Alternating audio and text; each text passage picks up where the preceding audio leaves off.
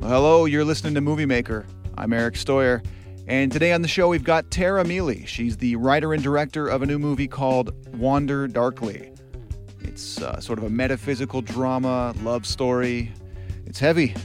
A few years ago, Miele was in a, in a bad car crash with her husband, and luckily they both survived, but it was a, a very traumatic experience. And those events inspired the screenplay for Wander Darkly. In the movie, Sienna Miller plays Adrian and Diego Luna plays Mateo. They are a couple, they live in LA, they've got a new baby. They've also got a relationship that's a bit on the rocks.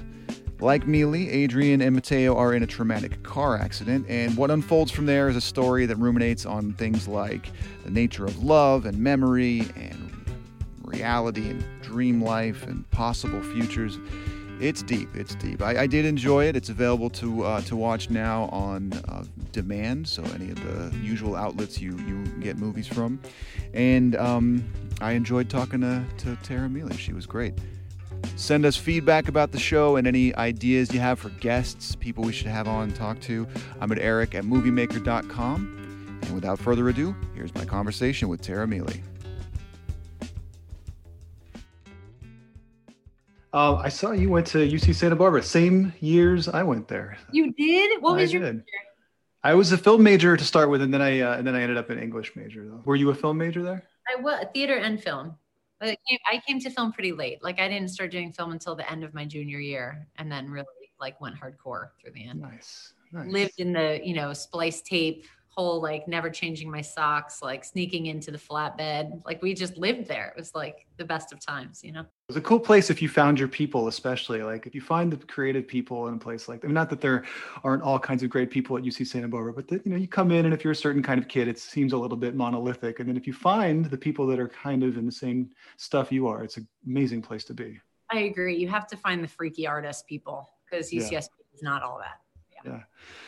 Uh, so can you tell me a little bit about what the um, the plan was originally for this film? I know it premiered at uh, Sundance. So what was what was or maybe a different way to ask that is how has COVID changed the way that this film ended up rolling out? Yeah, so definitely after Sundance, you know, we had been talking to distributors about doing a nice proper proper theatrical release and and uh, you know a, a bigger I don't even want to say a bigger rollout, but a, a theatrical rollout. Um, and then we sort of all waited for a minute. It was like, well, let's just wait until this passes. We'll wait and see what happens.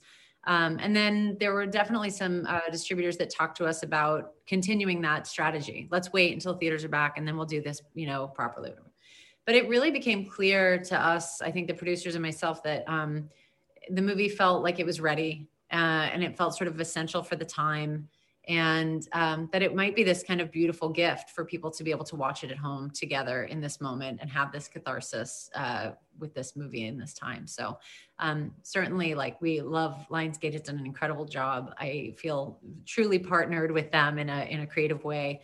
Um, and I and I think that they're really going to get it to the right people and to lots of people, and that's a great thing. Very cool. Yeah, you said that it may be a good film for right now. It has a very wonderful quality of feeling both quite realistic, and then of course uh, perspectives are shifting, and then there's this very surreal quality to it too. So it, it did resonate with me when I watched it on that level. It feels like just right now. I mean, it feels like our lives all the time, but right now especially, it feels like you're constantly there in the moment, and then wondering, "Am I actually here? Is this actually me? Am I actually in this life?" You know, those sorts Yeah. of questions. Um, anyway, was that look the combination of the very realistic and the very relatable, um, and then and then the the surreal uh, the surrealness of it was was that hard to achieve? Um, yeah, we just had to keep sort of saying it again and again. Um, the marching orders for us on set and even through editorial uh, was I was there that day.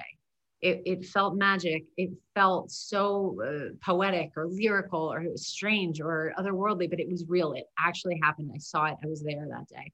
So um, we we spent we spent a lot of time like undoing. You know what I mean? Like trying to make things feel less produced and more organic and more real and like uh, poor Carolina Costa, the DP, was allowed very few lights. You know, I wanted everything to feel as raw as possible.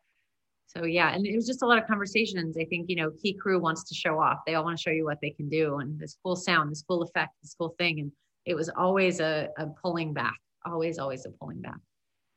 There's this this great line. It's a simple line, but it's a really great line. And Mateo says to Adrian, um, stop trying to find meaning in something meaningless and random. Does that feel like an overarching theme of the movie, maybe to you?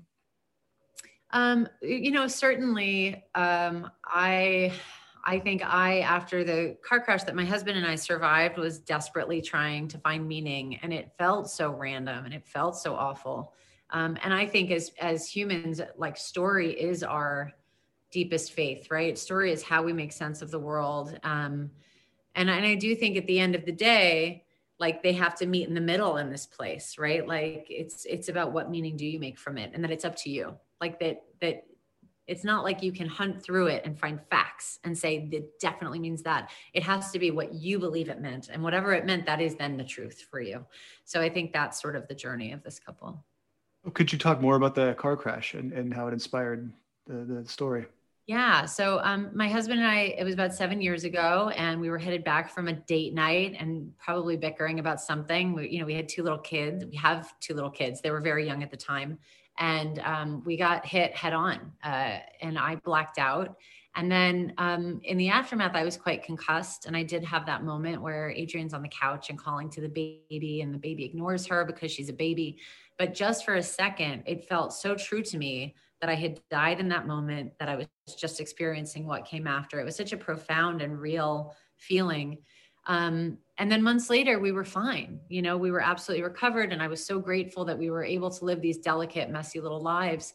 But it, it sort of, it really stuck with me that feeling of um, the, the fragility um, and then how how certain I was of that feeling just for that moment. And so I was really interested in the way that our brains protect us in a concussion um, I was really interested also in like I'd lost a few people in my life in this time. I was interested in the psychosis of grief and how we allow for that space and how those two things sort of have similarities. And I also had wanted to write a love story for a long time about like the, the longevity of a relationship. Um, and um, sort of that became a third box to parallel with because the loss of love can often feel like a death. And uh, I wanted to sort of see how all of those things sort of intermingled together. Yeah, I'm, I'm a parent as well, and uh, becoming a parent uh, definitely changes your view of life's fragility, and and especially for me, how quickly time moves, and and you know, life more than ever kind of feels like this flat timeline where you can almost place yourself in any moment of it, and it would feel just as real as the right now. Um, how much do you feel like that?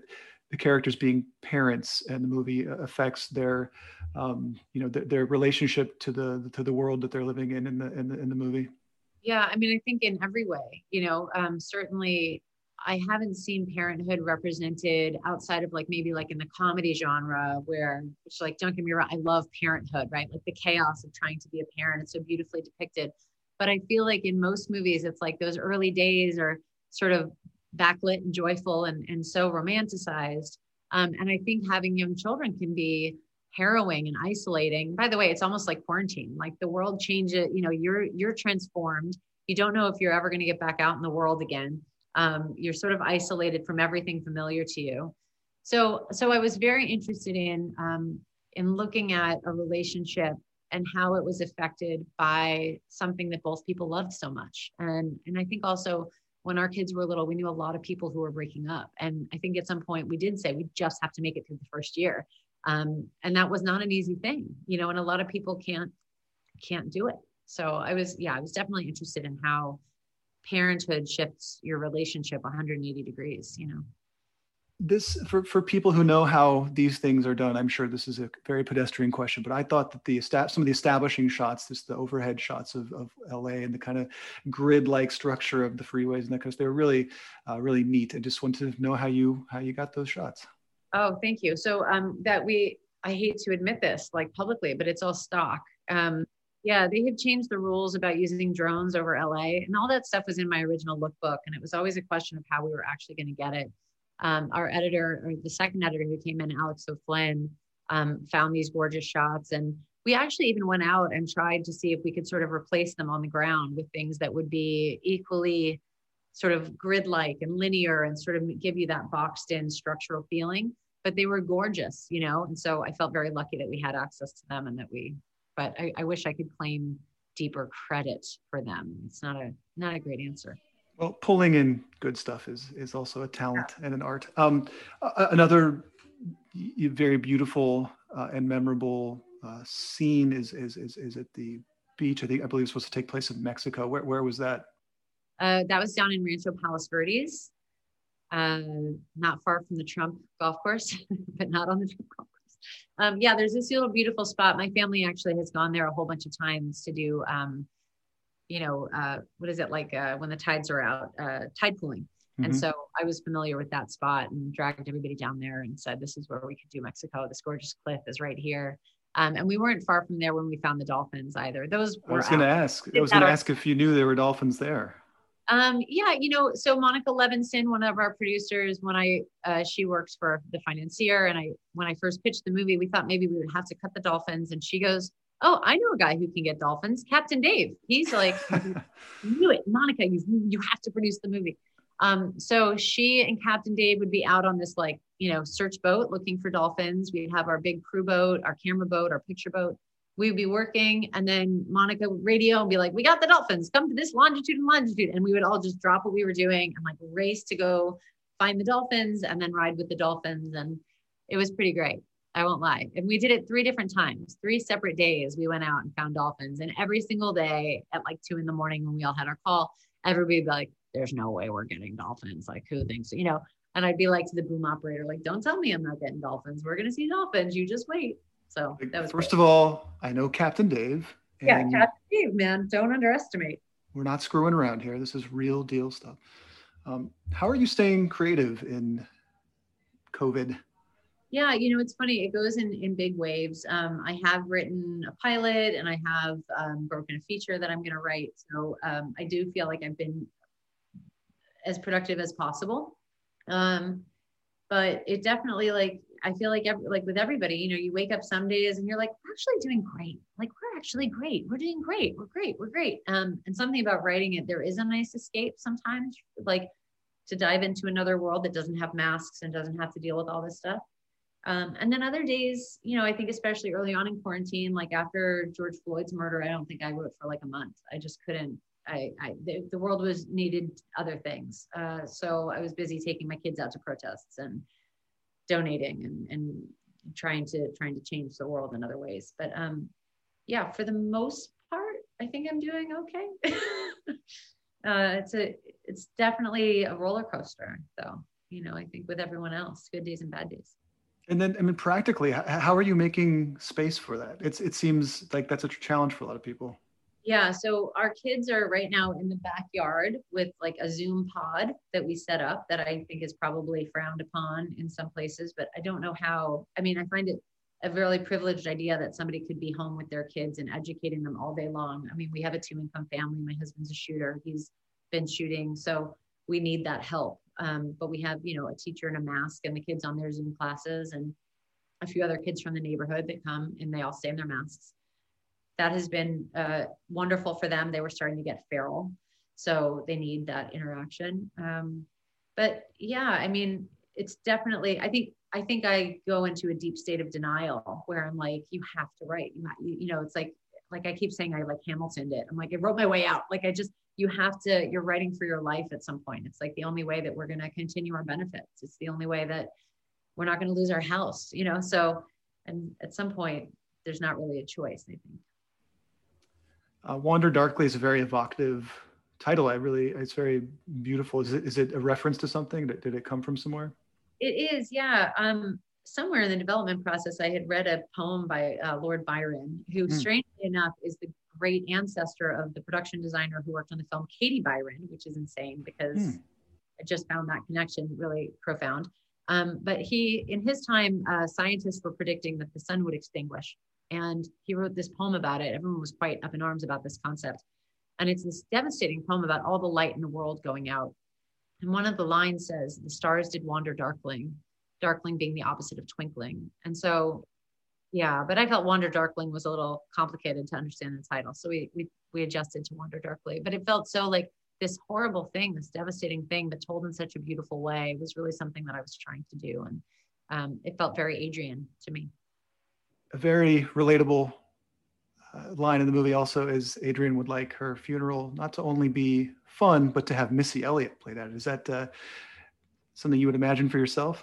Yes, definitely. I mean, yeah, so much of so much of Adrian is just like me sort of coming out. But um yeah, we do a lot of dance parties at my house. Missy Elliott is like, you know, a top played track. You know, we play a lot of WTF and uh try to make my kids not hear the words that they shouldn't be hearing in some of her music. But I'm a sucker for if art is good or if a joke is good, I I kind of allow a lot. So yeah, I, I do. I am a big fan. I'll say that much. I, I think that there's a, a feeling of, of, of, gratitude that you're that you're conveying in the film, and and I, and I wonder is is that something that you've found that you have easy access to? I, I, personally sometimes find that it's you know something that people talk a lot about is gratitude. It's um, something obviously very attractive and and, and something that I'm I, everyone I know is trying to get towards more of, but it's it's hard to access sometimes. Um, yeah no it's not like i made this movie because oh i have this thing that i'm able to do and i just want other people to be able to do what i do. It's it's more like a reminder for myself that this is this is the place that you want to be and that this is like the root of things. This is like the truth right? So i do a lot of meditating right now uh Deepak and Oprah are doing some great, you know, meditations on awareness and gratitude and connectivity. Um, but I, I, keep telling the story. So the day after our premiere at Sundance, um, you know, we had like a mixed review or something, and I did this Q and A, and I felt so exposed and vulnerable, and it really not enjoying the experience at all. I was like, this is miserable. like I do not like this. And I came out of this Q and A and heard that uh, Kobe Bryant, his daughter, had passed away. And I just was like, it's just like it's such another crash down into like, this is why you made this movie because we were all in this fragile, delicate little boat of life. And none of this actually matters. Like call your kids, hug your kids, kiss your husband, like just recenter on like what actually matters here. You know, like none of this is going to save you. Um, and so, so it was like a good reminder of why I made the film, honestly, because I think I need that reminder as much as anybody constantly. When did you start writing the film? Uh, in 2015 so i had i had to like look back in my documents to like you know unearth when this all happened but um uh, it was about a year after the accident and um my husband got a job shooting out in georgia and the kids and i came for like five weeks of the show that he was on and i hired a nanny from eight to noon every day and the kids would be in the pool and i'd be in the clubhouse of this condo we were staying at which was by the way kind of amazing we don't have a pool in la you know the kids were thrilled um, but yeah, I wrote it over four weeks. So like I, I, I developed it for much longer time, but then once I got to script, I wrote really, really quickly. And are you someone who works or can work on a bunch of projects all at once, or do you do you really need to devote yourself to one thing? You know, I think I was working on something else at that time in the afternoons. Like I was kind of noodling on something, but um, I I do prefer to sort of have my head in one space because I find like if if I'm doing too many things, then in the downtime my brain doesn't know where to mull.